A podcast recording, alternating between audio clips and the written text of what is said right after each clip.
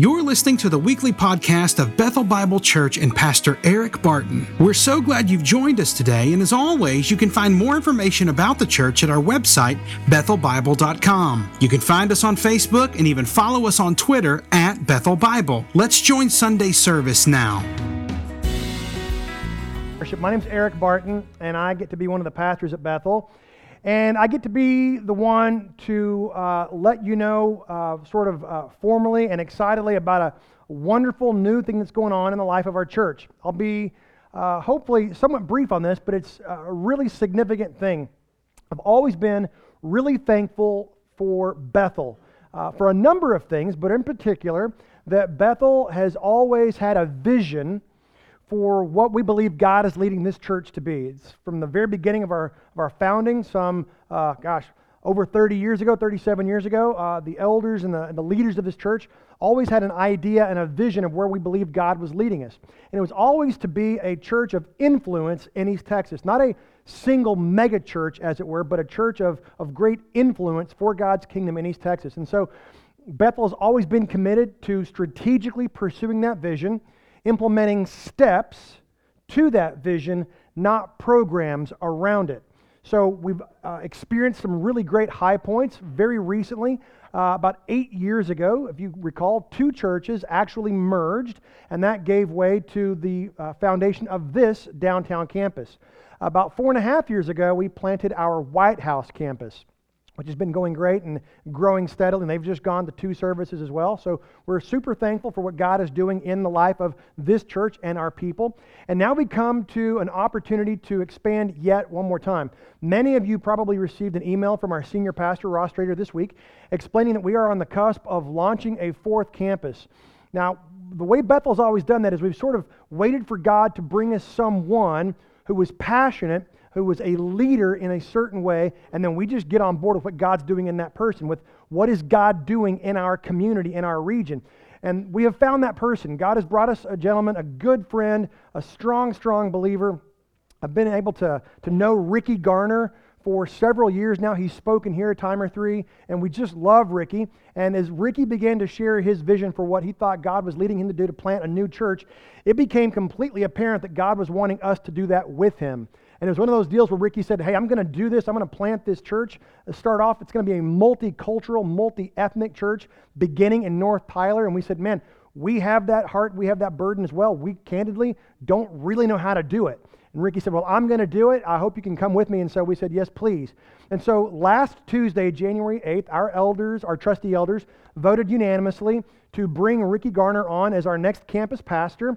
And what that means for us, very exciting, is for the next three Sundays here, Ricky and the people that he's pastoring will be with us in the first service, just to sort of get a feel for who we are as Bethel, how we do church, what it's like to sort of be acclimated to this is what we believe and to see how we do church, to meet a lot of our folks, and so that we get a chance to meet them as well. So I'm super excited for what this place is going to look like over the next three weeks. You'll have a chance to meet these folks as well. They'll be with us in the first service. Then during the second service, they'll be on the first floor in the large room, sort of casting vision, laying out their plans logistically of where they're going to be meeting initially in the Boys and Girls Club of East Texas up off of uh, North Broadway. And listen, I don't love this, but I love this.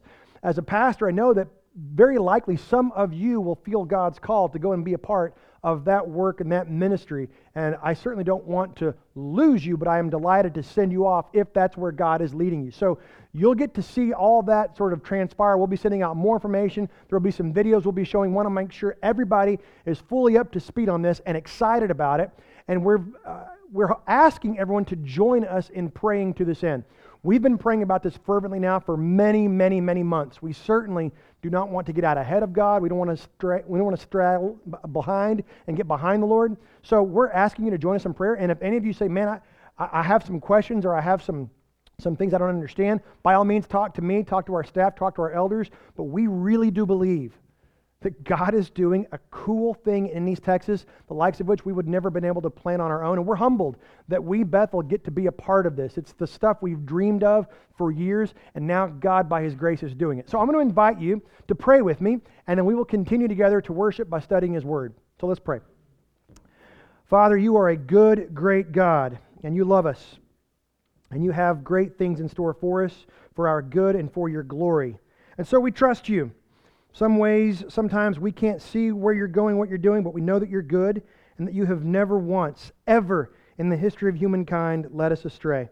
And so, God, we commit uh, this next season of our church to you. We pray for Ricky. We pray for the folks that he's loving and leading and guiding and guarding, uh, that they would be, Father, a part of our church and an expression of your kingdom in this community.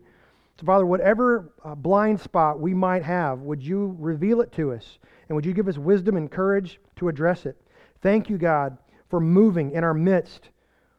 Great thing that you, our sovereign God and King, would love us so much to involve us in your plans. So, God, we pray for those who are not yet even a part of your kingdom or your church, that because of this, they would enter into your presence and into your people. Father, for those who are already, who will go and be a part of what Ricky is leading, we pray for them as well, that they will have uh, energy tirelessly to follow your leading because you, God, are worth it. And so we commit these plans to you. And we pray these things in the power of your Spirit and in the name of Jesus. Amen.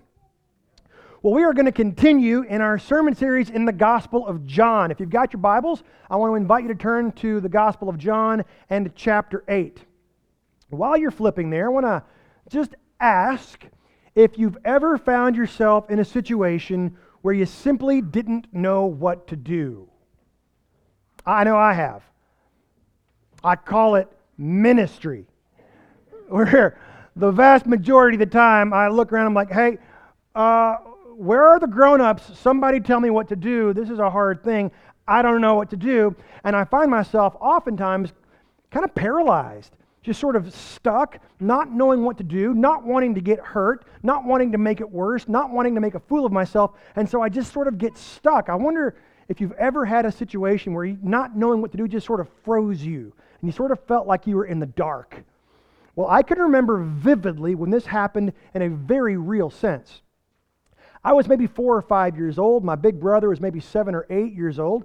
And my parents were going on a church retreat, which I figured out later was just a way to escape me. All right? I'm okay with that. They were going on a church retreat up into Red River, New Mexico. And so they left my brother and I. Um, with some friends, uh, Jack and Blanche McCauley. Sweet, sweet people. We'd never been to their house before. They lived way out in the country, which I know sounds redundant when I'm talking about the Texas panhandle. Nonetheless, they were not in the urban sprawl of Borger, Texas. They were out in the middle of nowhere. And it was our first night to stay with the McCauleys. I didn't know the house, was completely unfamiliar. I'm four or five years old. And I'm remembering now that the McCauleys actually had two guest bedrooms, but we didn't get either of them. Uh, we, we stayed in one of the guest rooms, but we had to sleep on little pallets on the floor. Like, what's up with that, McCauley's? But anyway, not that I'm still bitter, but I remember in the very wee hours of the morning, very dark, very late at night, my brother, bad planner that he is, it's probably one or two in the morning, he has to go to the bathroom. Ah, and so he says what all big brothers do Hey, I gotta go to the bathroom. And then, as now, I wonder why I should care. and yet, he gets up, he goes to the door, he opens the door, walks inside, and he goes to the bathroom. Only then did he recognize that was actually Jack McCauley's closet. I recognized what's happened, and I'm like, oh, Steve, you're going to get in so much trouble. And he said what all big brothers say if you say anything, I'll kill you. I did what all little brothers do I ran like I stole something. I was going to go and tell the McCauleys of this awful thing that had happened, but I hear him coming after me behind me, and I'm scared. And I turned right, I turned left, I turned left again. That was a mistake. I heard the door close behind me. I'm in the garage, and the door behind me locks. And now it is blacker than the ace of spades. I can't even see my own thoughts. It is just, and it's cold, and I'm stuck, and I can't get back inside. I'm in darkness and I start to try to move around because I have this thought if I can just get to the light, I will at least see where I am and I won't get hurt. Now, I don't know why Jack McCauley did this, but apparently he stored all of his galvanized pipe laying at an angle up against the wall, like right there. And so I, of course, walk into it. It all falls on me. I get cut. I get hurt. I'm screaming. I'm terrified. Metal clanging. Cats are going. Raccoons are clawing at my face. I'm not real sure what's happening, but I'm terrified now. I can't move. I can't see what's happening. I'm stuck. And I finally, finally, well, the story turns out okay. because the door opened and Blanche McCauley turned on the light. She rescued me. And as soon as the light came on, I was able to see what was around me. I was able to avoid the things that were going to hurt me. I was able to make some decisions. I was able to see accurately and then choose my steps accordingly. Now, maybe some of you have had experiences like that throughout your everyday, normal day life. By the way, no one ever told Jack McCauley about his shoes. He's with the Lord now, so sorry, Jack. That was my brother, not me. I don't know if you've had sort of situations like that in your marriage, in your health, in your finances, in your job, whatever's going on, but probably all of us have been moments like that where we get that old feeling, and I feel like I'm in the McCauley's garage, like, I don't know what to do, and if I do something wrong, it's going to hurt people, it's going to hurt me, it's going to make things worse. I need I need light because I feel like I'm in darkness. Well, praise be to God. We don't just have a helper and a guide, we have a king who is good, who cares for us. We have a champion who is willing to die, and we have a big brother who doesn't go in other people's shoes, a big brother who is proud of us, who loves us, who goes before us. And this king and champion and big brother also happens to be God. And that's our big idea for the morning from John chapter 8. It goes like this Jesus is God. It is the most simple three word big idea, and yet it is the scream and shout of the entire New Testament. Jesus is God. And this passage this morning is going to fold that out, hopefully, very repeatedly and very clearly. Now, we are in the Gospel of John, and John's entire theme and thrust for this book is that you would believe, so that you will believe that Jesus is God. He will use the word believe or belief 92 times in this Gospel hoping, begging, praying, pleading that people will read this and they will step out of paralyzing darkness into life giving light. So, we're going to read this passage, John chapter 8. I will begin reading in verse 1. Now, John chapter 8, beginning in verse 1, the observant amongst you will notice either you've got an asterisk, or you've got a footnote, or you've got a double bracket. Some of you might have highlighted this out with a black sharpie. Don't do that, that's not good. But this is a questionable passage that I will read and then we'll sort of deal with it. John chapter 8, beginning actually in verse 53. Following what happens in John chapter 7, they each went to his own house, but Jesus went to the Mount of Olives. Now, if you'll recall, last week we finished John chapter 7. John chapters 7 through 10 is really kind of like the longest chapter in your New Testament. Everything that happens in John chapter 7 through 10 is one primary setting. Like the scenery doesn't change, it all happens essentially at Temple Mount in Jerusalem. So, John chapter 7 has just concluded the story of Jesus appearing at the Feast of Tabernacles, declaring himself to be the water of life, the bringer of the Spirit. And now we have John chapter 8, verse 1. But Jesus went to the Mount of Olives. That's out to the east, down the Kidron Valley, up on the mountain. Early in the morning, he came again to the temple. All the people came to him, and he sat down and taught them. The scribes and Pharisees brought a woman who had been caught in adultery, and placing her in the midst, they said to him, Teacher, this woman has been caught in the act of adultery. Now, clearly, without venturing off into any yellow words, adultery is a two person sport, and yet they only brought in this story the woman. So this is clearly a setup trying to force Jesus' hand. Now, in the law, Moses commanded us to stone such women. So what do you say? Either you break Moses' law and we stone you too, or you tell us to stone this woman and the Romans will get you. We've got him. What's he going to do? Verse 6 This they said to test him, that they might have some charge to bring against him. Jesus bent down and wrote with his finger on the ground. And as they continued to ask him, he stood up and said to them, Let him who is without sin among you be the first to throw a stone at her. Oh, what a frequently quoted verse that is in our day and age. And once more he bent down and wrote on the ground. But when they heard it, they went away one by one, beginning with the older ones. And Jesus was left alone with the woman standing before him. Jesus stood up and said to her, Woman, where are they? Has no one condemned you? She said, No one, Lord. And Jesus said, Neither do I condemn you. Go, and from now on, sin no more. This is God's word? Probably not. This is almost certainly not supposed to be in our Bibles. And so this is a great opportunity. We as pastors don't get many of these chances, but this is one of those opportunities where I get to talk about one of the aspects of biblical theology called text criticism. Ooh, it's as exciting as it sounds. Text criticism, where you just point at your Bible and you say, You're a disappointment to me. You're bad in school. You have bad posture. No, it's not that kind of criticism. It's where we talk about the text and we say, hey, there are some issues with the text that we call our Bible. And left unaddressed, this sort of thing can cause the faith of some to be shaky. And so we want to be as totally transparent as we can and say, yes, there are some issues with some of the texts of our Bible. Our Bible is absolutely trustworthy, and the evidence to that is absolutely overwhelming. More than any other document in human history, and so this section of text has brought up a whole lot of questions. Now, I will say this this story, almost every scholar agrees, almost probably certainly happened. But it's also probably certainly not recorded by John in his gospel, at least not here. So, just to sort of geek out and Greek out for one quick moment, I want to give you six reasons why this story is almost certainly not supposed to be here in the Gospel of John. Number one, this story does not appear in any of our manuscripts in John's Gospel until the 5th century. That is the 400s. We have thousands of manuscripts, thousands from earlier than then, and none of them include this story in John's Gospel. None of them. So that's a pretty good indicator.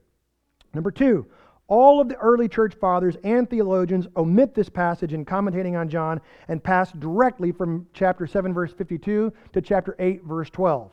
Number three, the narrative of the text flows perfectly if you go from chapter 7, verse 52 to chapter 8, verse 12. It's a perfect, seamless connection there.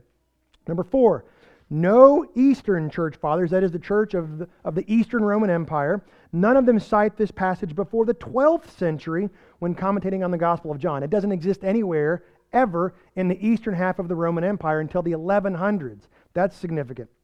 Number five, when this narrative does begin to appear in some manuscripts, it shows up in three other places than here, even including the Gospel of Luke. Number six, its style and its vocabulary, its language, its syntax is completely unlike anything else that John has ever written in either of his Gospels, his epistles, or the book of Revelation. So, What's the big deal? Why am I on a Sunday morning making a deal about text criticism? Because, yes, there are some minor, tiny variations in some of the manuscripts, the thousands and thousands and thousands of manuscripts that we have for the Old and New Testaments. But not a single one of those variances in any way affects our doctrine. That is what we believe on, what we stand on, in any way whatsoever. No other document from antiquity is even a fraction as reliable as your Bible. And so, as has been attested for millennia, the words of the book that you hold in your hand and hopefully are reading are in fact the very words of God. And so, what about this story itself? What should we do with it? What are we supposed to do with the story of Jesus and the adulterous woman? Well, again, I want to say this story almost certainly happened. Just about everybody agrees with that. And so, there is one primary, incredibly important point that this story raises, and it's really not about the adulterous woman at all. Now, I'm not going to spend a whole lot of time unpacking the passage and detailing all the nuances that happened with the adulterers that were discovered, because yes, there was two. Nor am I going to make the connection that, oh, this happens at the Feast of Tabernacles, and Jesus is writing in the dirt. He's probably rewriting the law, as was one of the customs at the Feast of Tabernacles. Maybe. We're not told. We're not sure. The point is, this is probably not supposed to be in the Bible, so I don't know what Jesus was writing. I'm not going to do all that. Instead, since I have a lot more of John chapter 8 to cover, I'm just going to hit one big point. This one point has to do with what Jesus says about this incident, and it goes like this Jesus exalts himself above the law of Moses. That's what this story is about. It's not about an adulterous woman and her gritting her teeth and trying not to sin again. The whole point of this story, which is consistent with the rest of our Bible, by the way, is that Jesus exalts himself above the law of Moses. That means that righteousness is now founded on grace and not on doing stuff. Because Jesus has done all of the stuff that people couldn't do, and he gifts it to people freely with no strings attached. Really, the core of this whole story is that nobody could keep the law, including the self righteous Pharisees who were bringing accusation. And even the way that they bring these accusations were revealing their sin nature. Jesus' concluding remark to the woman of neither do I condemn, I condemn you, so go and sin no more. He does not say, I don't condemn you, so go and don't sin anymore so that you don't get stoned because getting stoned hurts and then you die and that really is no fun at all. He doesn't say that. No, Jesus' concluding remarks are amazing. He says, Don't commit adultery because you have met God and He is good and you love Him and He loves you. He's a person and I am Him. He's better than the rule book. He's better than the code of conduct. Jesus exalts himself above the law of Moses. That message is consistent with the whole of Scripture. And so I am com- comfortable discussing this passage in our series on John as the pastor of a Bible church, even though it's probably not supposed to be in our Bible because there is truth therein. It's not about not sinning so that you can avoid consequence. That's law, that's defeat. That never works ever in the history of humankind. Good luck with that. It is about, oh, he's a person and He's good, and He loves me, and I love Him. And what He says is good for me. I want to follow Him. That's the message of John 8, 1 to 11. So then, we'll now transition to John chapter 8, beginning in verse 12. Again, Jesus spoke to them, saying, Now remember, Jesus is in Jerusalem, in the temple courts, at the Feast of Tabernacles. It's the 4th of July and New Year's and everything all rolled into one. Tabernacles is the biggest rejoicing party. Jesus has already told them a lot of things about himself. I am the manna from heaven. I am the bread of heaven. I am the provision of God. I am the water of life that flows. I am the river maker who will well up in you, and you will have the Spirit of God in you. All of these things. And Jesus is going to continue to mix his metaphors because, you know, Sovereign God can do that. He's going to use what's on hand to instruct them vividly. He says, Jesus spoke to them, saying, I am the light of the world. Whoever follows me will not walk in darkness, but will have the light of life. I love this passage. I am the light of the world. Why does Jesus say this here and now? Because it's the Feast of Tabernacles. And we'll find out later he is standing in what's called the treasury. This is the court of women. Let me say very clearly it is the court of Jewish women, still only accessible and available to Jews. In this case, the treasury is in the court of women. And at tabernacles, they would take all of the robes of all of the priests from the entire previous year of service, all of the priestly robes, and they would shred them up and they would soak these little strips in olive oil. And then they would wrap these strips of priestly robes soaked in olive oil as the finished work of the priest, and they would lift it up on these enormous golden candelabras, these lampstands, and they would light them. And you could see these lights from all over Jerusalem. The lampstands were huge. The Temple Mount is elevated. It was available and visible by anybody who was in Jerusalem. That's where the light is. That's how I get close to God. That's how I approach. That directs my steps. That shows me where to go. And Jesus says, Oh, I'm the light of the world. You, you think it's this? I am the priest who introduces you and intercedes from God to you and vice versa. It's me. What does light do? Light brings illumination, light brings clarity, light brings wisdom, light brings courage, as opposed to darkness. And Jesus says, I am the light of the world. I come to obliterate the darkness. Why did the Jews do this with the priestly robes, lighting them on fire on these candles? Because they were there to commemorate the goodness and the direction, leadership of God. In the Exodus, as the children of Israel come out of Egypt, God leads them by a pillar of fire and a cloud by day. It is God leading them, giving them direction, clarity, courage, vision. This is why they celebrate this. And Jesus goes, Oh, actually, all of that in the Old Testament that you're commemorating here, it's me. This is what I do for a human soul. It's me. I go before you. I lead you. I give you direction. I give you clarity. I give you wisdom. I give you courage. And all who follow me, follow me does not mean you just tag along and go, and Jesus, man, he's, he's pretty cool. No, it is appropriating his life so that we have light, which is life. That's what it means to follow him, to place all of your weight on him and him alone, trusting not at all in anything that you can bring to the table except your own sin. Jesus says, I am the light of the world. Now, what's really interesting is that I've even titled this sermon Light because it's so profound to me. He is the one that gives it, and it is found no place else. Jesus says, You want illumination and wisdom and understanding and direction and courage? It only comes through me. I am the light of the world. And I've titled the sermon Light. But Jesus will not mention light again in this entire passage. Why? Because from verses 13 through 29, he's going to get detoured. Or is he? the Pharisees and the leaders and the scribes and the elders are going to come to him and they're going to try and trap him. They're going to try to, to end around him and get him stuck in a word game. And Jesus, in his sovereignty, I wouldn't want to leave my preaching either, by the way. No. Jesus, in his sovereignty, tolerates the detour. Now, let me just say if I'm Jesus and a bunch of people interrupt me when I say I'm the light of the world and they go, well, who says? I just go, one of a billion reasons I'm not Jesus. But Jesus does not do that. In his sovereignty, he takes this attempted detour and he uses it for his glory, to demonstrate his deity, to detail his divinity. He will take their attempt at detour and he will use it for his own declarative purposes because that's what a sovereign God does. He allows their question and he actually uses it against them. So we'll pick up here in chapter 8, verse 13. So the Pharisees said to him, You are bearing witness about yourself. Your testimony is not true. Whew, these guys are direct. They're calling him a liar. Why are they doing this? Because they're still angry about what happened way back in John chapter 5. In John chapter 5, Jesus heals a paralyzed man, brings him out of death into life, out of darkness into light.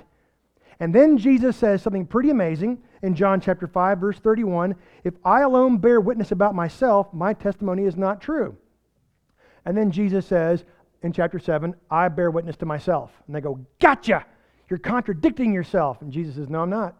You're not listening because you're in darkness. You don't understand.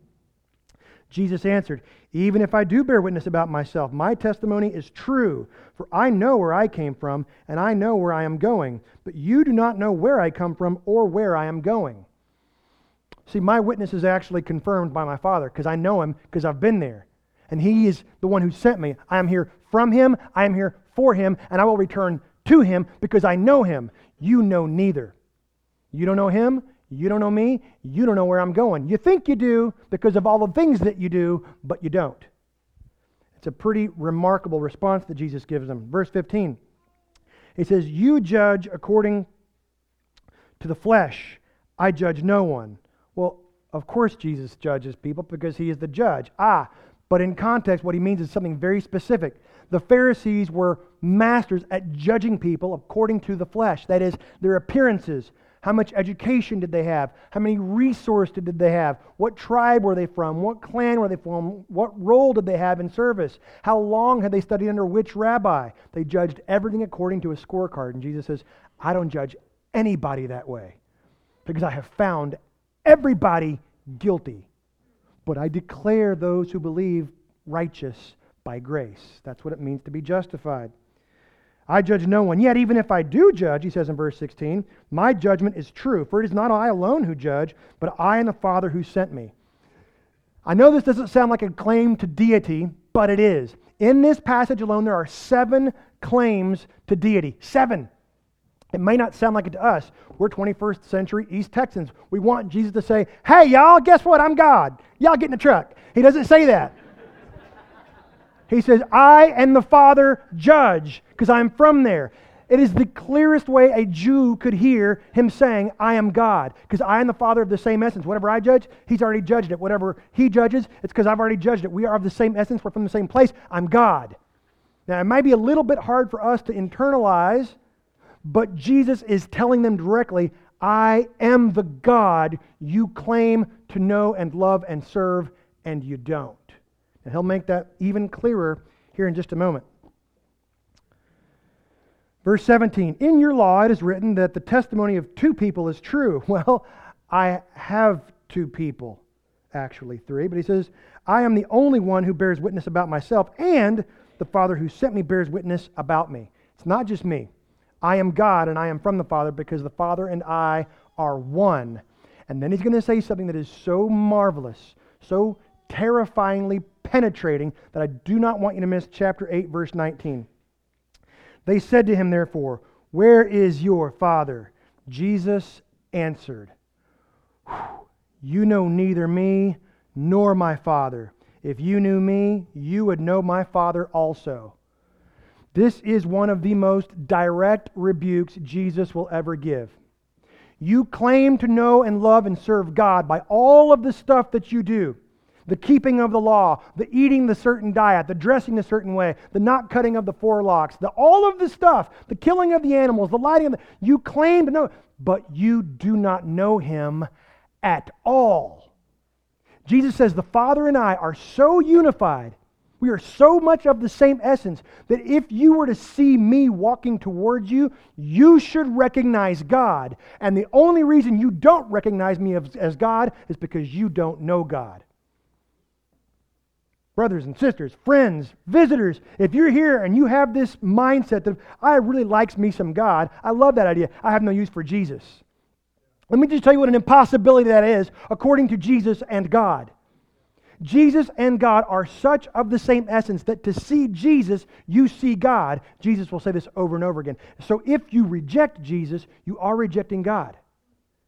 If you claim to really know and love and serve God, if you were to see Jesus, you would say, It's Him. He's a person.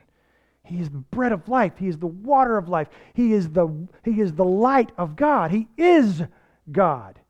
This is Jesus' claim. Well, in verse 20, these words he spoke in the treasury, again in the court of Jewish women, and even that is about to change. But no one arrested him because his hour had not yet come. This is an astonishing thing. He is in Jerusalem, on Temple Mount, in the treasury, at the Feast of Tabernacles. And he says, You don't know God. You don't love God. Now, I don't know what you think about when you think about Jesus, meek and mild and timid and bashful. Oh no, you couldn't get more courageous than this. This is bursting into St. Peter's in the Vatican at Christmas Mass and going, Hey, with the funny hats, none of you knows God. Now, you might feel that way. I don't know how many of you would actually be willing to do that because there are these people called Swiss guards and they have sharp instruments. Jesus just tells the entire nation of Israel, all of the leadership, you don't know God, you don't love God, you're liars. Well, that went over about as well as you can imagine. Verse 21, so, bad translation. I wish it was therefore. In the Greek, it's a transition. It's because of everything that happens in 12 through 20. Verse 21, so, therefore, Jesus responds to their rejection. They will not have this man as God. No, he cannot be. He does not fit our expectation. If this man is in fact God, then we have to be accountable to him as such, and that wrecks my whole world. Uh huh. And it saves it, and it gives it purpose and direction and meaning and worth. And so, Jesus said to them again, I am going away, and you will seek me, and you will die in your sin. Where I am going, you cannot come. This is how you influence people and make friends. You're going to die in your sin because I'm going away and you can't find me. Now, th- they simply could not understand. So the Jews said, Well, he'd kill himself since he says, Where I am going, you cannot come. See, sort of a fascinating thing. The great self righteousness religions that are dependent on human works have always held that suicide is the unpardonable sin.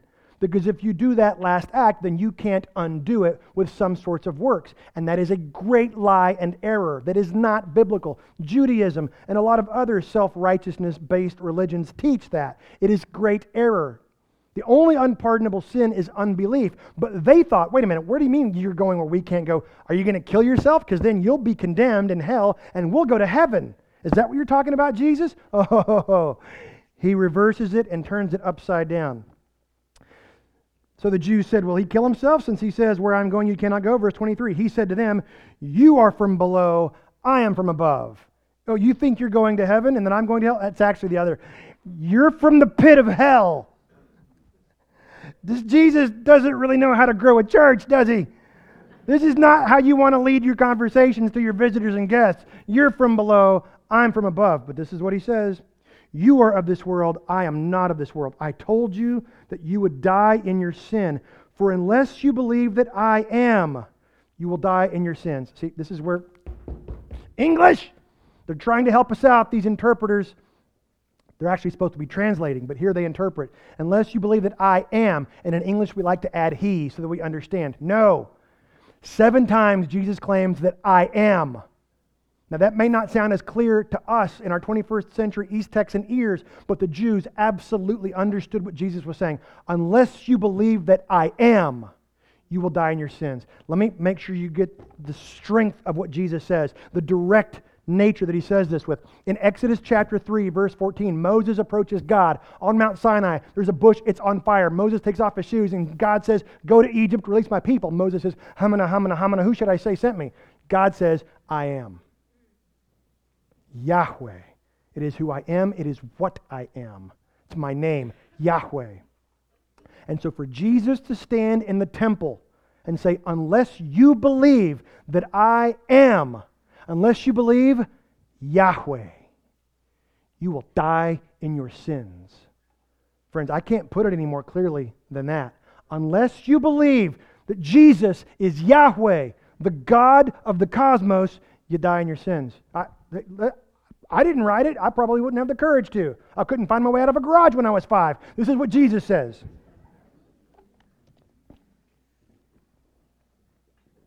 Verse 25 So they said to him, Who are you? Jesus said to them, Just what I have been telling you from the very beginning. My message has not wavered. I have not gone off topic. I have much to say about you and much to judge, but I, I don't have the time. But he, the Father who sent me, is true, and I declare to the world what I have heard from him. They did not understand that he had been speaking to them about the Father. So Jesus said to them, When you have lifted up the Son of Man, oh, he's just sealed it. You have rejected, and so now you will be complicit in confirming that I am. Your conspiratorial, rejecting hearts will not just be ignorant, you are now complicit in confirming that I am, and therefore you will die in your sins.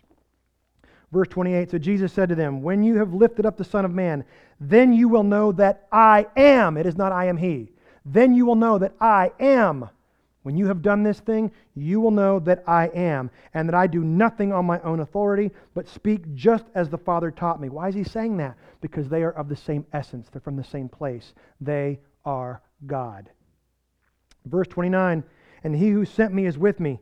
He has not left me alone, for I always do the things that are pleasing to him. Because again, they are such unity, the Father and the Son.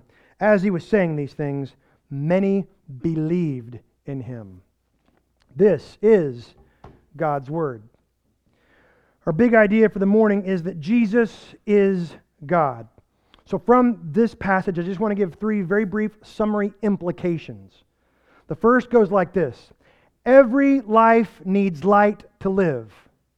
Every life needs light to live. I know, I know. I've seen National Geographic too. There's some freaky salamander in Japan, lives in a cave, has no eyes, stays in darkness. Good, good for you. Great, I get it. I'm not talking about salamanders. They have no sin nature. They are not in need of redemption. I'm talking about people. Every person Every life needs light to live.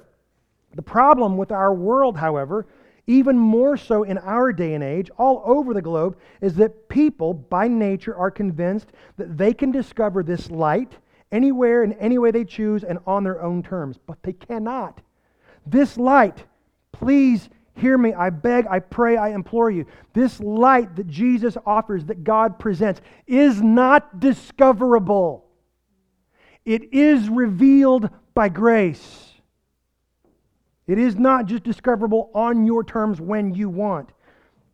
This is why Jesus stepping in and saying that he is the light of the world is so significant. There is no other way to have true, lasting understanding, peace, illumination, and wisdom in this world apart from knowing Jesus. Not about him, not fearing that he's going to be mad at you when you get it wrong, but knowing him, following him, appropriating his life. So I don't know where all of your struggles are in life, but I'm willing to bet that those things occupy a space of darkness, a little corner, a little crevice in your heart and in your mind. And so I encourage you, as the Spirit brings those things to mind, the little areas and corners of darkness, sin struggle, fear, uncertainty, and doubt, whatever it is, that you will bring Jesus into that space and ask His light to shine in that space because that's belief. Now, speaking of belief, implication number two belief does not come from religion. I know that we all know that we all know that. Sorta. But let me put a very fine point on it because I've heard a great many recently, a great many well meaning, church attending, Bible reading, Jesus loving, casserole baking Christians say something like this. Well, you know, I mean, come on, Orthodox Jews or, or, or devout Catholics or dedicated Eastern Orthodox, I mean, surely they're in too, because, I mean, just, just, just, just look how dedicated they are. Look how closely they follow the rules. Look how, look how much they mean it. I just want to tell you that is sincere error. Belief does not come from any religion whatsoever. That is wrong. Any system of faith that focuses on what you have to do is an affront and an offense before a holy God who sent his Son to do the work. Listen, in all of human history, nobody has been more devout, more dedicated, more committed, more focused to obedience than the Pharisees of Jesus' day. And he says they are from below, they are from hell, they are condemned, they die in their sin. So let me just say behaviorism, moralism, religion is not the same thing as belief. By the way, every single other system of belief other than Christianity operates under that basic construct. Now, belief is about actually knowing the person of God and loving Him. It's actually being crazy about Him as if He was the greatest loving Father ever, because He is. And that will change all of our behavior, even though it might look very different to those who are merely being religious. I mean, when you pray, if you pray, are you mindlessly, mechanically saying some things in the right syntactical order? Or in your heart and your mind, are you allowing yourself to go, wait a minute? Oh my God, he's so good. He's so great. He loved me so much. He's never hosed me, not once ever, although I continue to do it to him. He's so cool. He thinks what I wish I would think. He says what I wish I would say. He does what I wish I would do. I love that God. And then he became flesh to say, I love him. Now, see, that changes my behavior, my sin management program, a thousand percent. Belief, number three, comes from the Word of God. Now, I know you're thinking, well, you got to say that. You're a Bible church pastor. No, no, no, hear me. Belief comes from the Word of God. At the end of our passage in chapter 30, we're told that many believed in what he said. Please notice, Jesus is doing no miraculous signs nor wonders here, and these people believe. I still hear it today. People say, well, if Jesus would just do this or that miraculous sign or wonder, I would believe. Newsflash, no, you wouldn't. Every instance in Scripture where someone sees a miraculous sign and wonder, they fade, they take off. It never sticks, it never lasts. Belief comes from the Word of God. We don't just study God's Word in here because it's our culture or our tradition or because it's our church's middle name. We study God's Word because it is the power of God unto salvation. And for those of us who are believers already, it is a constant and consistent reminder and encouragement to our souls, which are prone to wander and prone to leave the God we love. Belief comes from the Word of God. Feed on it. And it will tell you in both Testaments that Jesus is God. And just to give a quick illustration in closing as to the centrality and the criticality of the Word of God, I was thinking and preparing and praying this week, and the story of Martin Luther came to mind yet again.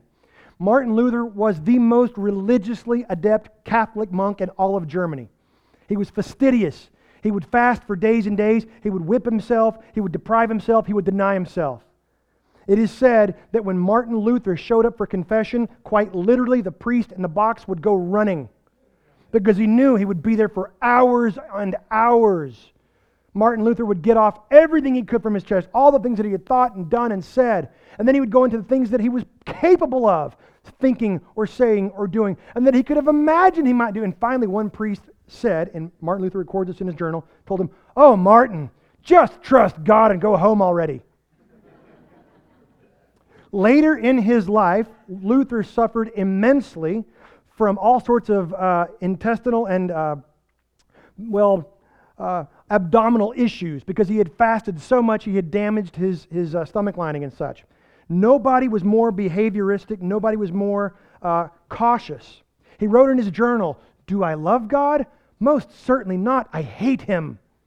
For this religion he has imposed is such a burden. It is exhausted, exhausting. I am maddened.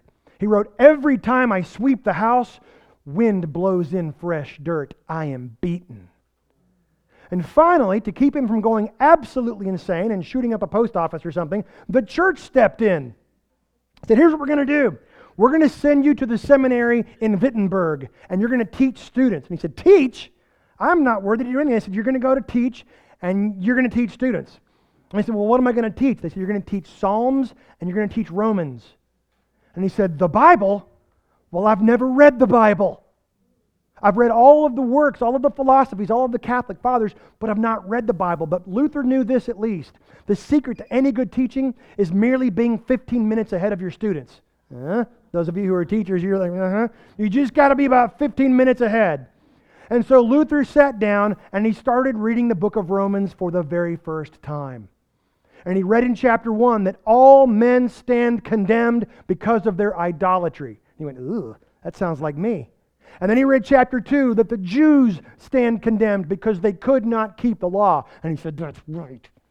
And then he read chapter 3 that all fall short of the glory of God. And he said, Ugh, that's me. And I know but he was deathly afraid of hell. And so he writes that he, he poured feverishly and he could not wait to turn the page to get to chapter 4. And in chapter 4, the Apostle Paul wrote, Abraham believed God, and it was credited to him as righteousness. That Abraham was justified by faith. Now, to you and me sitting here hearing that, we go, yeah, well, of course, we've all heard that a gajillion times. Not Luther. It rocked his world. Everything for him clicked. It said in Paul said in chapter 4 for the gospel, for in the gospel, sorry, the righteousness of God is revealed, not discoverable. For in the gospel, the righteousness of God is revealed. That blew his mind. Luther said, I stared and blanked or blinked at the page, using my favorite expression, as a calf at a new gate. I just stared, blinking at the page, not able to believe what I was reading. The gospel, grace, you don't earn it. God gives it to you, He shows it to you. The righteous live by faith, by trusting Christ and what He has done. We've heard it so much that we're sort of like, yeah, yeah, yeah, yeah. But this shattered Luther's world, and perhaps it needs to shatter ours all over again. Our system of faith is not about what we must do or how we must live or how we're supposed to vote or how we're supposed to appear. It's all about what Jesus has done for us already. So may, just like Luther, we get wrecked all over again by the glory of the gospel. And may we admit that we don't just need Blanche McCauley to flip on the light. We need Jesus to flood every corner and crevice of our lives because he is God. He is the light of the world. Let's pray. Father, thank you for the morning. Thank you for this passage. Thank you for the opportunity to gather together as your people by your Spirit and study your word. I do pray, God, if there's someone here this morning who does not know you, that you will move irresistibly by grace and reveal the truth of the gospel. And You will free someone, perhaps someone's, from trying to slug it out and earn your favor. That they will follow you they will seek your light. They will put all of their weight and stand solely and squarely on what your son Jesus has done. And because you are good and because you are a person that we can know, may we continue ever increasingly to give over our lives to you. We would sin no longer. Father, I pray that you will continue to move in our midst. We thank you for Bethel. We thank you for the work that you are doing and what you will do. We pray all these things, Father, in the power of your Spirit and in the name of Jesus. Amen. Let me ask you to stand for a word of benediction and we'll be dismissed. Thanks again so much for being here. I want to remind you The next three Sundays, our new church members from Hope will be with us for the next three uh, Sundays. I want to remind you, uh, baptism and Discover Bethel, please sign up for that. And all the ladies' events that are going on, you can sign up for those as well. Now, may the Lord bless you and keep you. May he cause his face and his light to shine upon you, and may you reflect it. God bless. You're dismissed. Have a great week. Thanks again for listening to the podcast today. We hope that you were blessed and encouraged. And if you have any questions or comments, we want you to let us know. Simply send your thoughts to questions at bethelbible.com. Thanks for spending time with us, and be sure to join us next week on the Bethel Bible Podcast.